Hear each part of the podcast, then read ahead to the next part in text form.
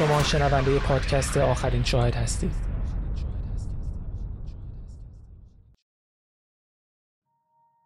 این پرونده شامل حوادث و اتفاقاتی است که شاید برای برخی افراد آزاردهنده باشد.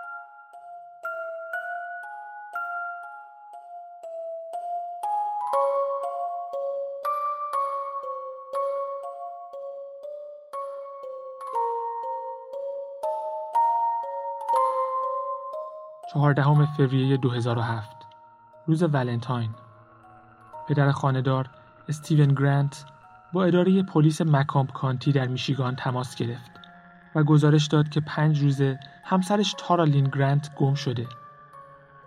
گفت این اولین بار نیست که تارا بدون اینکه به کسی بگه غیبش می‌زنه و به خاطر همین غیبتش رو زودتر گزارش نداده.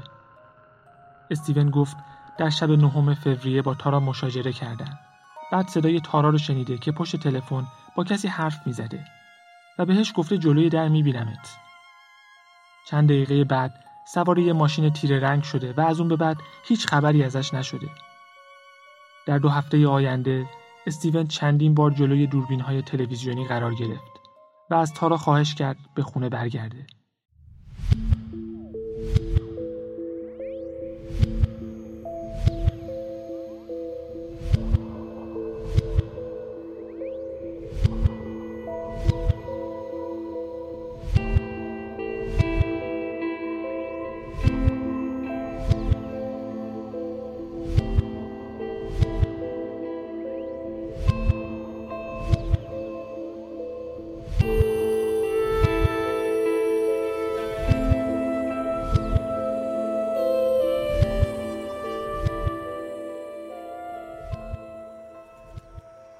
زندگی در شبه جزیره شمالی میشیگان یعنی زندگی در یک محیط آروم، ساکت و زیبا. برای تارالین گرانت که از بد تولد به دنبال موفقیت بیشتر بود، شمال میشیگان یه محیط دوست داشتنی و در عین حال محدود کننده با فرصت های پیشرفت کم بود. انگار یه حباب دور اون منطقه بود و شهرهای کوچیک و مناظر جنگلیش به دور از باقی دنیا و در انزوا زندگی می‌کردن. تارا خیلی زود و در همون سنین کودکی فهمید که یه دنیای بزرگتر انتظارش رو می‌کشه و خیلی زود به این نتیجه رسید که می‌خواد بخشی از اون دنیای بزرگتر باشه. تارا در سال 1972 به دنیا اومده بود و اولین فرزند جرالد دسترامپ که همه اون رو به اسم داستی میشناختن و ماری دسترامپ بود. تارا در اسکانابا به دنیا اومد اما وقتی فقط 21 ماه داشت به همراه خانوادهش به پرکینز نقل مکان کرد. سه سال بعد خواهر کوچکترش آلیشا به دنیا آمد. محل زندگیشون یه منطقه کاملا روستایی بود. کمی پایین تر از مزرعه‌ای که خانواده دسترامپ در اون ساکن بودن، یه چراغ قرمز چشمک زن، یه فروشگاه بزرگ، دو کلیسا و یه بار بود. با جاده های خاکی و فرعی که به جاده های خاکی و فرعی دیگه می رسید. با انبوهی از مزارع سیب زمینی و درختای همیشه سبز. با خانواده هایی که بسیار به هم نزدیک بودند. معمولا تا آخر عمرشون همونجا زندگی می‌کردن. اما تارا تصمیمش رو گرفته بود و می‌خواست زندگی متفاوتی داشته باشه. آمال و آرزوهای دوستان تارا مثل ازدواج کردن، بچه دار شدن و داشتن یه خونه در همون منطقه شباهتی با چیزی که تو ذهن تارا میگذشت نداشت. تارا رویاهای بزرگتری داشت. یه دختر جوون و بلند پرواز که هیچ کدوم از این چیزای ساده رازیش نمی‌کرد. مادرش ماری یه زن مذهبی و بسیار سنتی بود و به عنوان پرستار دندون پزشکی در اسکانابا کار می‌کرد. پدرش داستی یه کارگر بود که در پایگاه هوایی کیای سویر در فاصله تقریبا 50 کیلومتری مزرعهشون مشغول به کار بود. داستی و تارا همیشه با هم درگیر بودن. آخر هفته ها با هم به شکار گوزن و خرگوش می‌رفتن و تارا تمام تلاشش رو می‌کرد تا پدرش رو خوشحال کنه. اما اغلب کارشون به بحث و جدل می‌کشید. خونه اونها دور از خیابون اصلی وسط یه مزرعه 28 هکتاری پشت یه دیوار بلند از درختای سیب و کاج بود و نزدیکترین همسایهشون نزدیک 200 متر با اونها فاصله داشت. در اون مزرعه یه کلبه فلزی کوچیک، یه کلبه چوبی بزرگتر و یه طویله بود که تارا در اون از حیوانهایی که داشتن مراقبت می‌کرد. دسترامپ های آین سنتی داشتن هر سال در فاصله فوریه تا مارس که فصل کشت افرا بود دوستانشون رو دعوت می‌کردن تا تو گرفتن شیره درختهای افرا کمکشون کنن. شیره افرا رو می‌گرفتن و میجوشوندن و شربتی که به دست میومد رو داخل بطری میریختن. تارا همیشه موهاش رو میبافت و زیاد حرف می‌زد. معلم ها شکایت کرده بودن که همیشه سر کلاس حرف می‌زنه و والدینش به خاطر ساکت موندن تو مدرسه بهش جایزه می‌دادن. اگر می‌تونست بره مدرسه و برگرده بدون اینکه معلمش چیزی بهش بگه یه آدامس جایزه می‌گرفت. وقتی به سن دبیرستان رسید تو فعالیت های مختلفی تو مدرسه شرکت می‌کرد. در گروه موسیقی مدرسه کلارینت می‌زد و همینطور تو تیم رقص بود. سال 1990 به عنوان شاگرد سوم یک کلاس چهل نفری از دبیرستان فارغ و تحصیل شد. موفقیت های تارا از بیشتر بچه های همسنش بیشتر بود. هرچند خواهرش آلیشا رو به عنوان یک رقیب جدی در کنار خودش می‌دید. همه فکر می‌کردن این دو خواهر خیلی به هم نزدیکن اما از دید تارا با هم رقابت داشتن. زندگی تو خونه دسترامپ ها اصلا کسل کننده و یک نواخت نبود. چون روزی نبود که بدون جر و بحث شب بشه. جر و بحث هایی که اغلب بالا می گرفت و کار به حرفهای زشت هم می رسید. و بعضی وقتا دوستان تارا و آلیشا رو که به خونه دسترامپ ها اومده بودن حسابی شوکه می کرد. تارا دختر بددهنی بود و می‌شد حد زد این اخلاقش رو از کی به برده. هرچی بزرگتر می‌شد مصممتر و با اراده تر می‌شد و شخصیتش قوی تر می‌شد. اون با محدودیت ها و خط قرمزهای کمی بزرگ شده بود و والدینش همیشه بهش می‌گفتن آزاد هر تصمیمی که دلش می‌خواد برای زندگیش بگیره. انگیزه ها و اهداف مادی زیادی داشت و می‌خواست ثروتمند بشه. اما داستی و ماری صرف جو و روستایی بودن. اونا قوطی های کنسرو و بطری های نوشابه رو جمع می‌کردن و به سوپرمارکت میبردن تا در ازاش پول بگیرن. و داستی به این افتخار می‌کرد که با همین پول تونسته برای خونه خرید کنه. میشه تصور کرد این برای یه دختر نوجوان چقدر خجالت آور بود. مخصوصا تارا که اهداف بزرگی تو سرش داشت. تارا یه لقب داشت. بهش می‌گفتن ترور. و اونطور که تارا زندگی می‌کرد این لقب واقعا برازندش بود. یه بچه تیزهوش و کنترل کننده با شخصیتی قوی و غالب که در اولین رابطه جدیش در دبیرستان با همکلاسیش جیمی هنسون هم دیده می‌شد. جیمی از سال اول عاشق تارا شده بود و در سالهای دبیرستان و همینطور وقتی هر دو اسکانابا را ترک کردند تا به دانشگاه ایالتی میشیگان در ایست لنسینگ برن مدام با هم دوست می شدن و به هم می زدن. جلوی همه با هم دعوا می کردن و همه می دونستن که تارا بی اصابه و البته بددهن. هرچی دلش می‌خواست به دوست پسرش می‌گفت و اصلا براش مهم نبود کی دورو برشه. حتی یه بار وقتی پدر و مادر جیمی خونه بودن وارد خونه جیمی شده شروع به بد و بیراه گفتن کرد. تارا یه دختر پر انرژی و پرشور بود اما شخصیت غالب و تلاشش برای کنترل کردن دیگران زیاد برای پسرها خوشایند نبود. چیزی که بعدها در رابطش با همسرش هم مشکل ساز شد.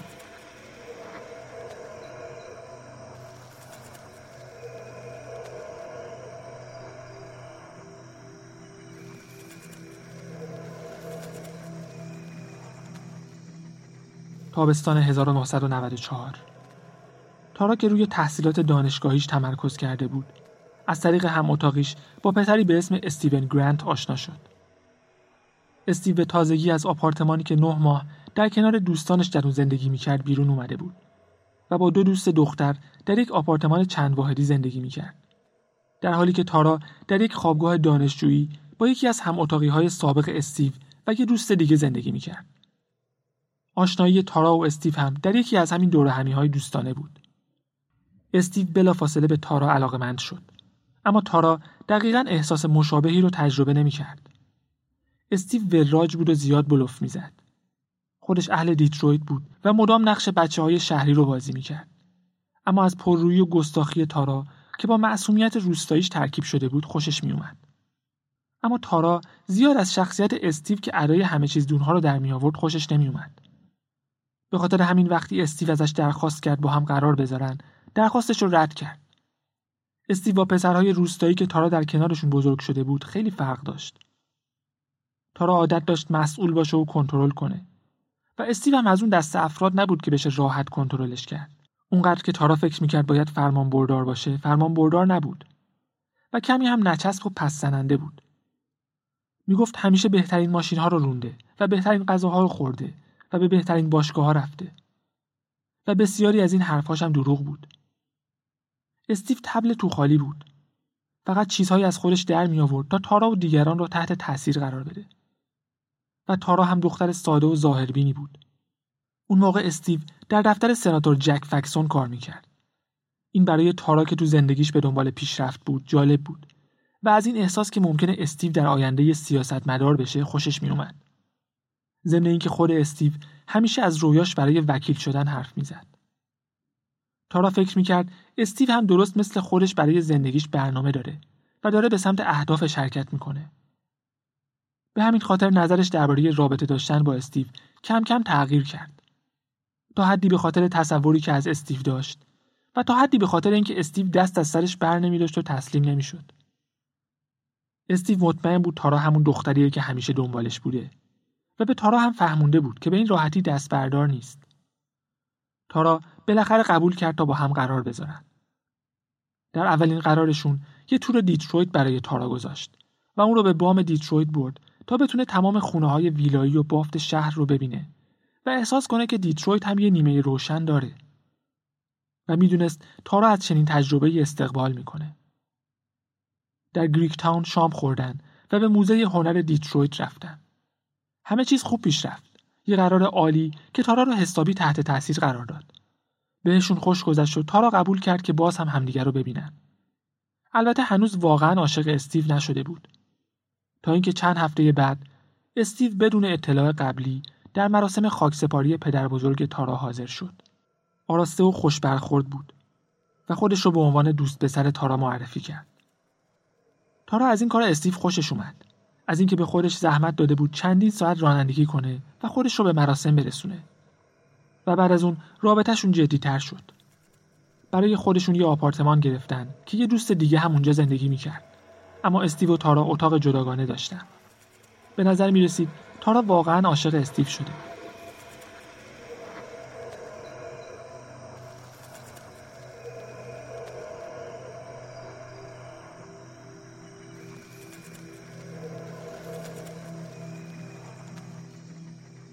دسامبر 1994 بعد از فارغ التحصیل شدن تارا استیو روی پله های موزه هنر دیترویت که معماری زیبایی هم داشت از تارا خواستگاری کرد.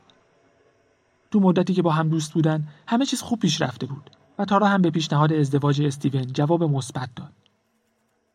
اوایل سال 1995 به حومه دیترویت نزدیک جایی که استیو در اون بزرگ شده بود نقل مکان کردند پدر استیو یه مغازه رنگ و ابزار داشت و وقتی شغلی با درآمد خوب در اون مغازه رو به استیو پیشنهاد کرد استیو وارد کسب و کار خانوادگی شد. تارا اول از زندگی در دیترویت مطمئن نبود اما استیو رو مجاب کرد. ازش خواست ذهنیت روستاییش رو کنار بذاره. و اگر چنین چیزی رو به تارا می‌گفتید قطعا قبول می‌کرد چون نمی‌خواست کسی اون رو یه دختر روستایی بدونه.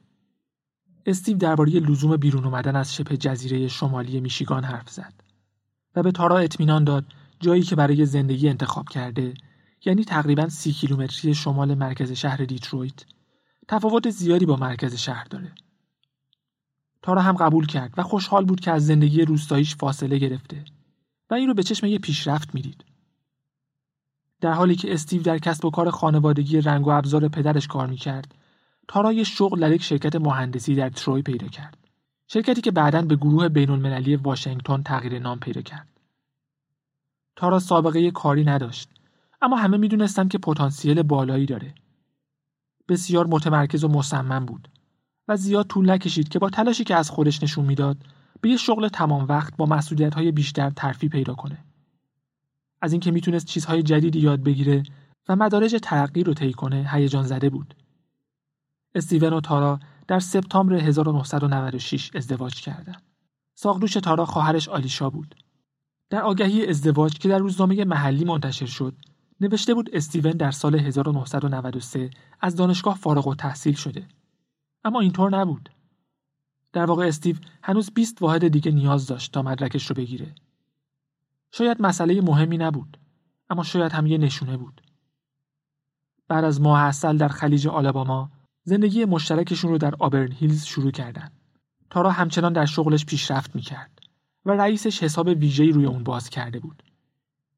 در سال 1997 تونستن اولین خونهشون رو بخرن. مقداری پول پس انداز کرده بودن و می‌خواستن خونهشون رو بزرگتر کنن چون قرار بود خانواده بزرگتری تشکیل بدن. زیاد طول نکشید تا تارا با وجود مرخصی های زیادی که به خاطر تولد دختر اولش لیندزی می گرفت دوباره ترفی بگیره. لیندزی در نوامبر 2000 به دنیا اومد و پسرشون ایان دو سال بعد متولد شد. در آوریل 2003 تارا به سمت مدیر سیستم ترفی پیدا کرد و در سال 2006 یه شغل تمام وقت در پورتوریکو با حقوق 168 هزار دلار در سال بهش پیشنهاد شد. حقوقی که در اون زمان و برای یه زن جوون درآمد زیادی بود. اما خبرهای خوب بیشتری هم در راه بود. تارا برای شرکت در یک برنامه آموزشی سطح بالا در شرکت که برای افرادی که شانس رسیدن به پستهای مدیریتی داشتن طراحی شده بود، پذیرفته شد. هر سال فقط 15 نفر از بهترین کارکنان شرکت در این برنامه پذیرفته می شدن و تارا یکی از اونها بود.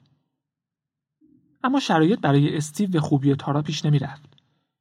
اون یه پدر خوندار بود و از دید بسیاری از اطرافیانشون هم پدر خوبی بود. بچه ها رو دوست داشت و زمان زیادی رو صرفشون می کرد. تارا هم با وجود مسئولیت های شغلیش به بچه ها اهمیت زیادی می‌داد. براش مهم بود بچه هاش رفاه داشته باشن.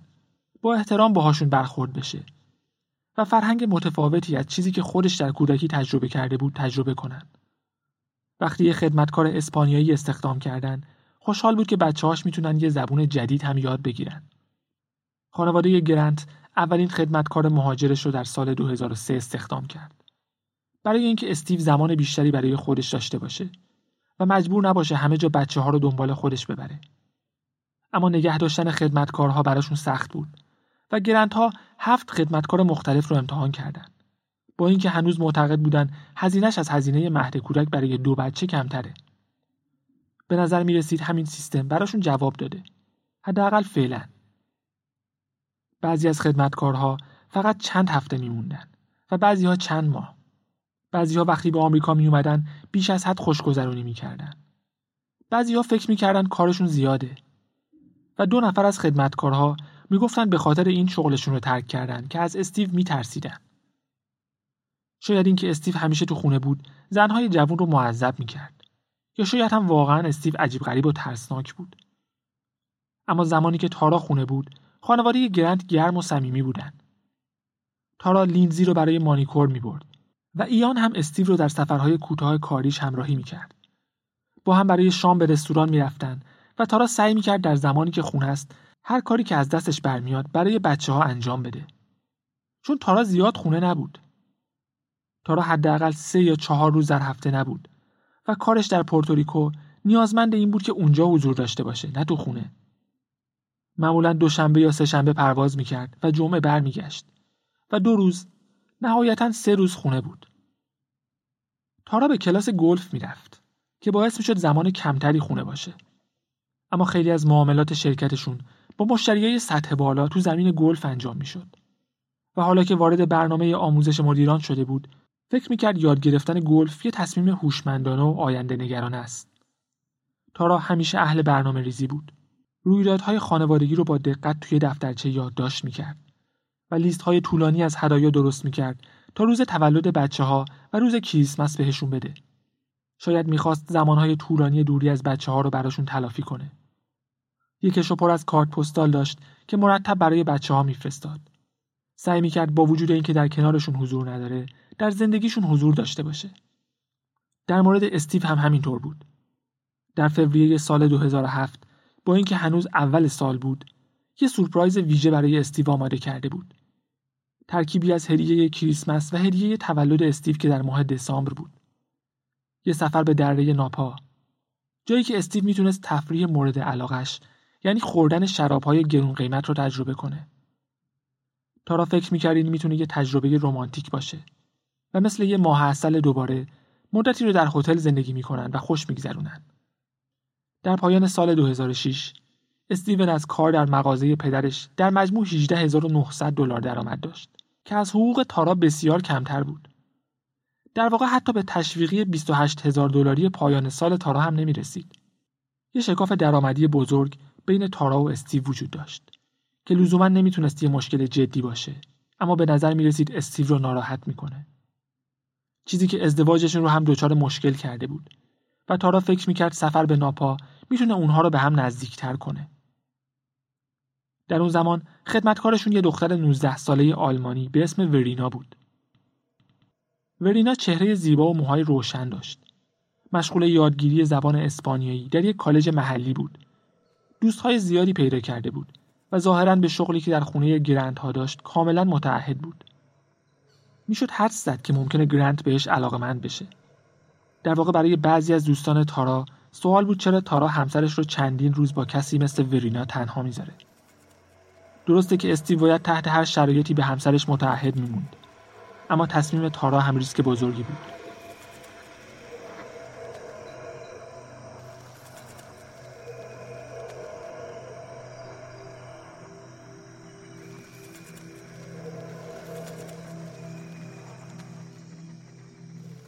اوایل فوریه 2007 صمیمیت استیو و ورینا زیاد شده بود و به یه رابطه فیزیکی تبدیل شده بود. استیو ورینا را میبوسید و بعد از مدتی هم به اتاق خوابش می‌رفت. هشتم فوریه شب قبل از برگشتن تارا از پورتوریکو استیو و ورینا کنار هم خوابیده بودند. تارا در همون زمانها یه نامه طولانی برای استیون نوشته بود و ازش عذرخواهی کرده بود. از اینکه همیشه طوری رفتار می‌کنه که انگار حق با استیو نیست. اینکه اونقدر که باید به استیو عشق نمیورزه و اینکه گاهی اوقات استیو رو از خودش دور می‌کنه. نوشته بود دوست داره سوگند ازدواجشون رو دوباره بخونن. می‌تونست ایده جالبی برای روز ولنتاین باشه. شاید می‌خواست اون رو با خط خوب روی کارت پستال ولنتاین بنویسه. اما هیچ کس نمی‌دونه. چون وقتی در پنجم فوریه به سنخوان پرواز کرد و وقتی در نهم فوریه برگشت اون نامه هنوز تو دفترچه یادداشتش بود. متشکرم که با پادکست آخرین شاهد همراه هستید.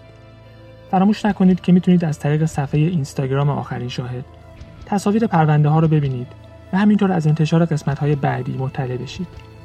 اگر نظر یا پیشنهادی درباره پادکست آخرین شاهد دارید، خوشحال میشم اون رو با من در میون بذارید. و در آخر اگر این پادکست رو دوست داشتید، لطفا اون رو به دوستانتون هم معرفی کنید.